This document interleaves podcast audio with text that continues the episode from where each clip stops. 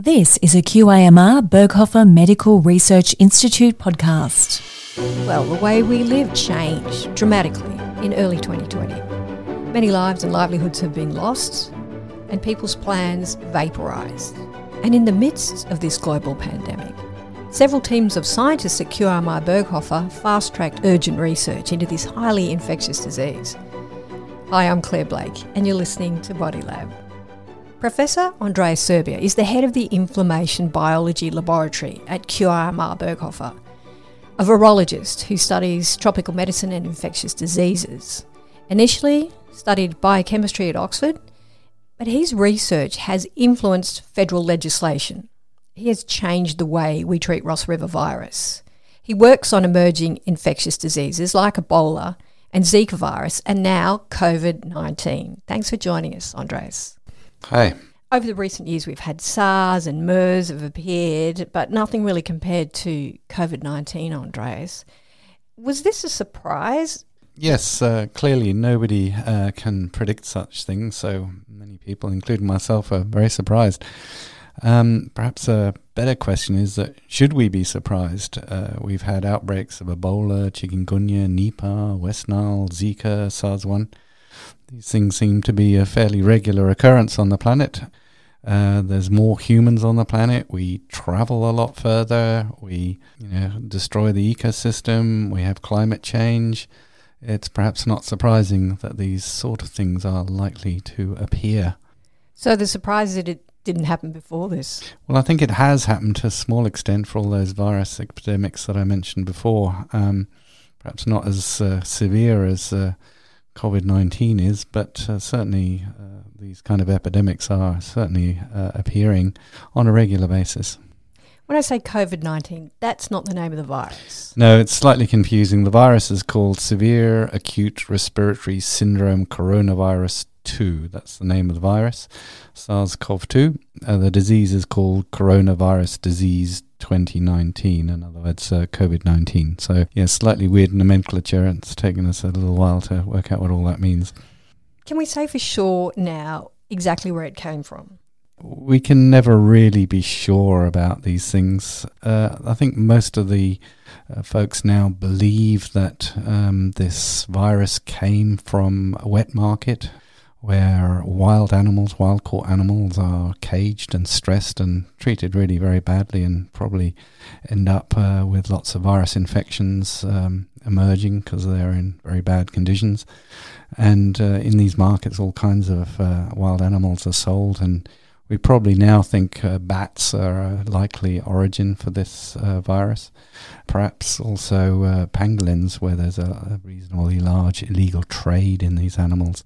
But the two closest viruses to the one that it's infecting humans are found in bats and pangolins.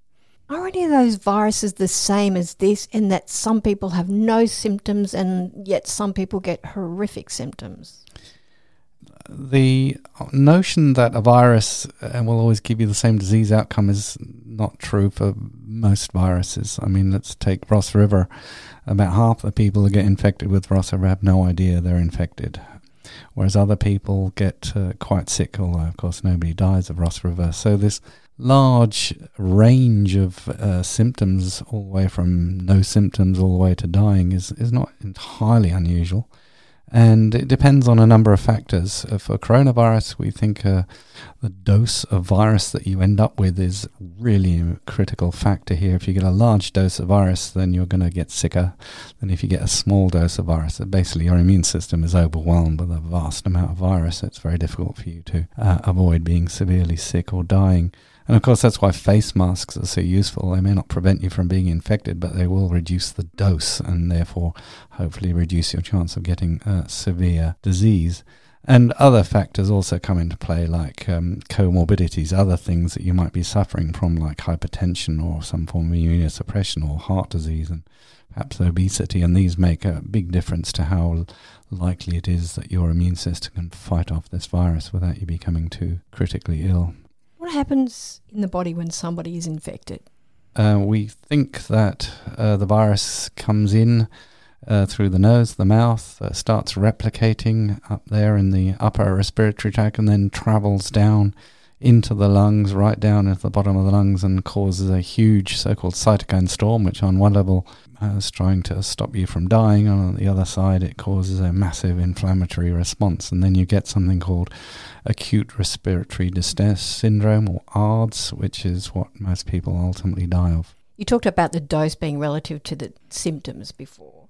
But what about the people who get infected and then they're okay for a week or so and then deteriorate rapidly? That's a slightly strange story, and I'm not really sure I have a good answer for that, because I don't really believe that's the experience that the clinicians are describing in general terms. You are infected. After about 2 to 5 days, you are infectious. In other words, you can then, after that period of time, as little as 2 days, you can then pass on the virus to the next person.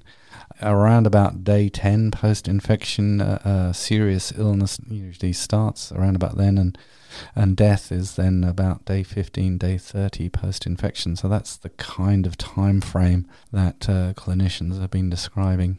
Some people are left with long-term effects. And is that common or uncommon for a respiratory response, a respiratory disease? Yeah, that's a big question. So let's just break that down a little bit. I mean, there's one thing that's for sure is that people who have nominally recovered from COVID-19 spend a long time before they're really well. In the US, these guys are being called the long haulers. It's not terribly uncommon for a severe viral illness to cause long-term effects. I mean, it takes a long time for you to really feel 100% again. Exactly what is going on there is not entirely clear. I mean, people talk about post-viral syndrome and other issues, but there may actually be some really serious sequelae. There may be some actual damage, some actual lung damage that doesn't recover, some other damage in the body that doesn't recover well. So I think we're not quite clear at this stage to what extent those long-term sequelae are permanent or how long they will actually last. What's a sequelae, Andre? A sequelae is a consequence of the disease. So a good example, for instance, is a sequelae of Ross River virus, which we know well in Queensland, is that you get very depressed. You can't work, your joints hurt, and some people just end up being really quite depressed for quite some period of time. So depression is therefore a sequelae of the Ross River. Don't have the disease anymore, but you've developed a sort of depressive illness afterwards. Oh, as if you didn't have enough with Ross River fever. That seems very... Exactly. I mean, but that's cruel. Not uncommon. People with severe injuries, they end up with get to be quite sick afterwards and mentally ill. So that's not a difficult concept to understand. But for coronavirus, we don't really know all of it at this stage, but there's probably going to be more and more research into this, and I think that's an area where a lot of people would like to get some answers. What are the long-term sequelae of coronavirus, and what do we need to do for those patients in particular? That's going to be one of the new words that we've learned. We've learned PPE, PC3, and sequelae will be, I guess, a little further down the track. There are suggestions that the rates of Parkinson's disease may go up in the coming years, which also happened after the Spanish flu outbreak. How do these viruses cause Parkinson's? Right, so this is a very recent study, and I'm not really a neurologist, so I can't really make good comments on exactly whether that study is now well accepted internationally. This is one of the sequelae, of course, is potentially Parkinson's disease, and that's something we need to sort of map out to see whether that's true in reality. After the Spanish flu, there was also a report that Parkinson's disease went up, but there's probably going to be all kinds of other sequelae that are going to go up as well after this. There is some notion in the literature that there will be other problems. Brain infection has been thought possible, and some people even think that the acute respiratory disease syndrome actually has a sort of neuropathic origin in part. In other words, that there are sort of other neurological complications that are part of the sort of long-term spectrum of sequelae. Again, a lot of work needs to be done to really map all that stuff out and really clarify what's cause and effect. I hope the people who think wearing a mask is an invasion of the personal liberties are listening to this, Andreas. Well, I mean, the really telling data is that the people that tend to die quickly are doctors, and they're exposed, and nurses who are exposed to high doses of the virus, and that's what causes, in many cases, the reason why they have a lethal outcome. So wearing a mask could save your life. There's been some debate also around whether or not the virus can be spread via aerosol transmission. Is the jury out on that? Right, this is a very large debate, and this is a new field for me, as it is for many people, and we're not entirely clear how important aerosols are in this epidemic. In other words, if you got rid of aerosol transmission completely, would we still have the same epidemic? Not clear.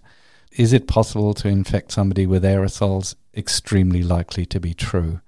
There are things called aerosol-generating procedures in hospitals, which are considered to be sort of high-risk procedures. Incubation and ventilators and stuff are likely to be producing aerosols, which are likely to be a risk. Then there's a recent phrase that's come up called aerosol generating behaviors. I suppose the archetypal concept there is people singing in a choir and infecting each other, because singing produces aerosols.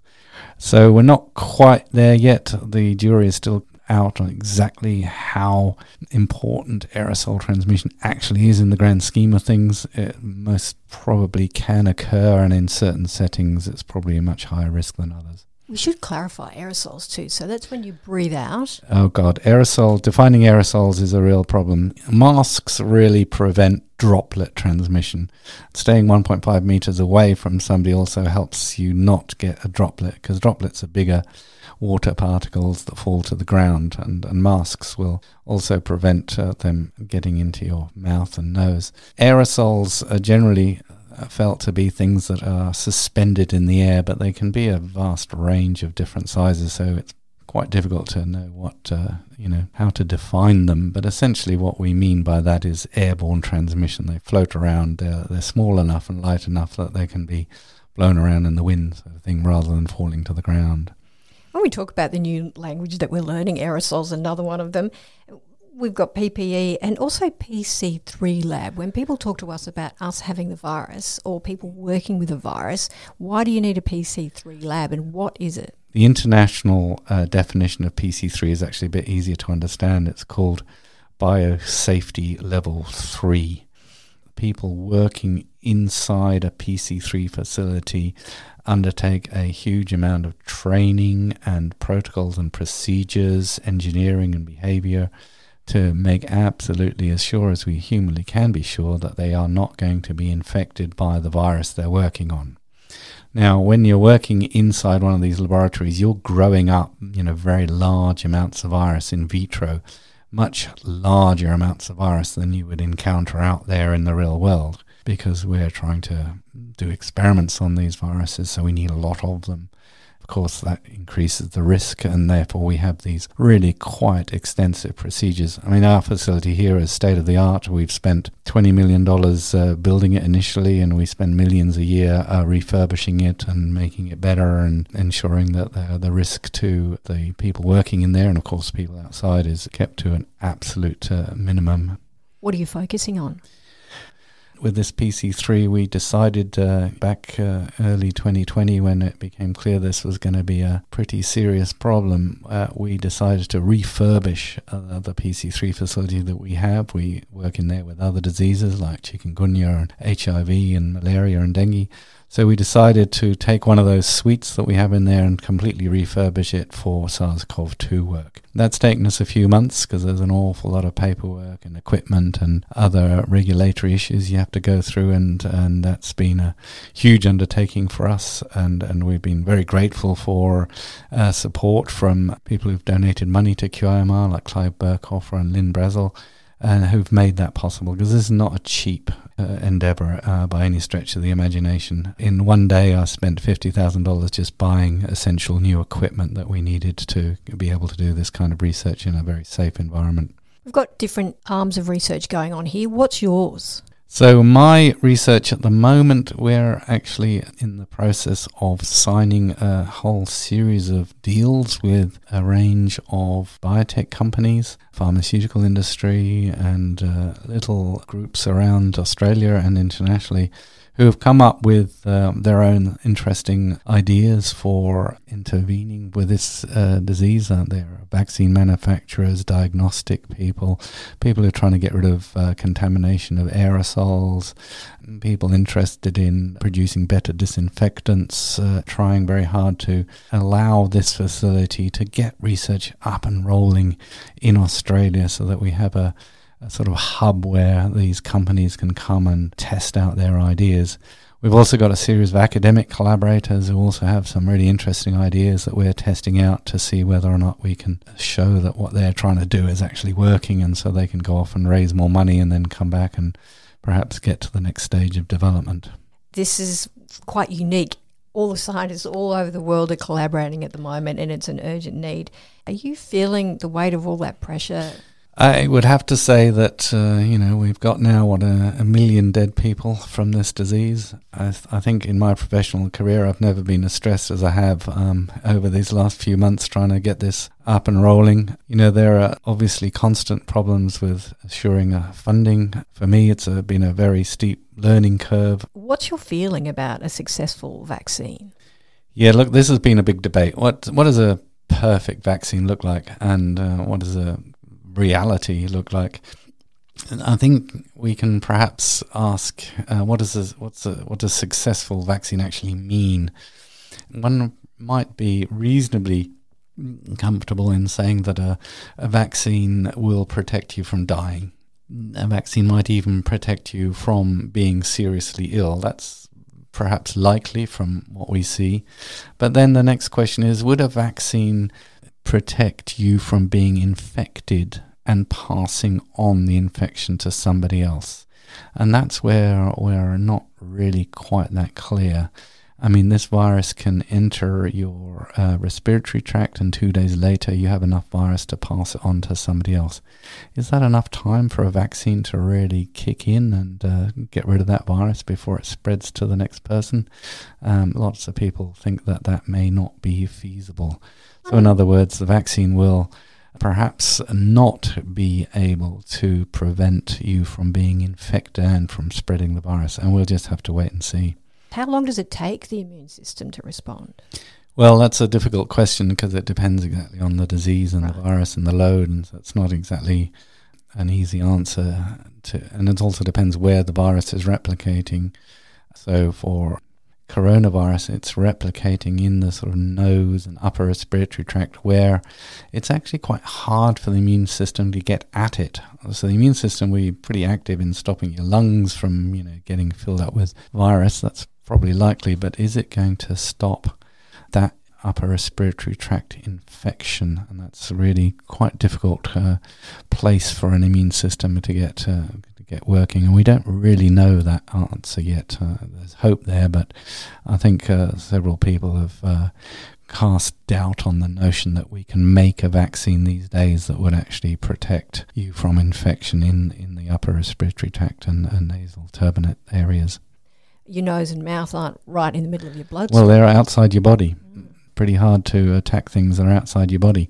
I mean, they're right on the surface, on the mucosal surface, so maybe it can do something there, but in the past it's been very hard to produce good immune responses at mucosal surfaces. I mean, we know that from past experience with a whole range of different vaccines. So are we likely to achieve that with the current batch of vaccines? Don't know. I mean, there's going to be improvements. I mean, the first vaccine off the rank probably won't be the best one, so over the years, these vaccines are likely to be improved, and maybe eventually we'll get there. So clever to evolve to enter a space where the immune system isn't at its peak.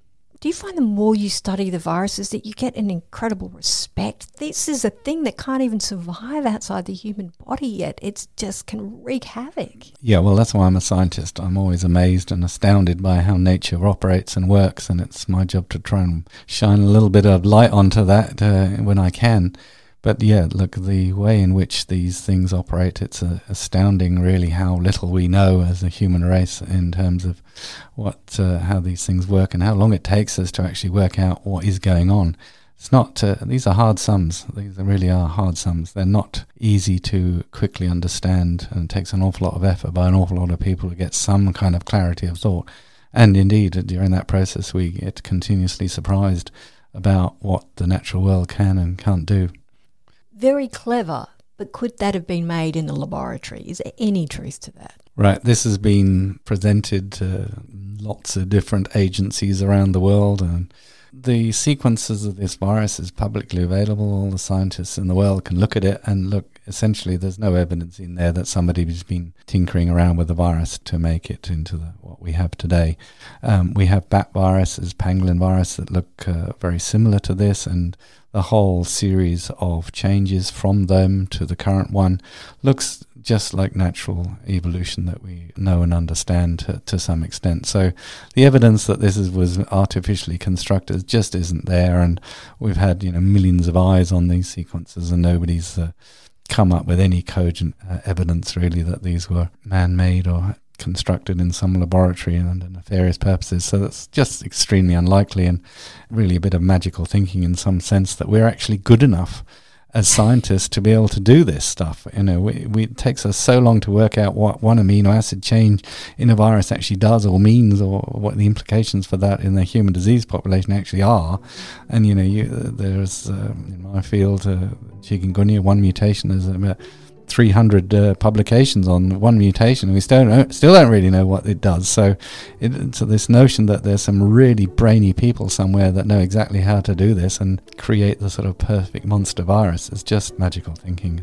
Thank goodness we can put that conspiracy theory to bed, Andreas. That is fantastic. If you'd like some more information about Professor Andreas Serbia's work and any of our research, go to qimrberghofer.edu.au. Thanks so much, Andreas. That was great. Thank you.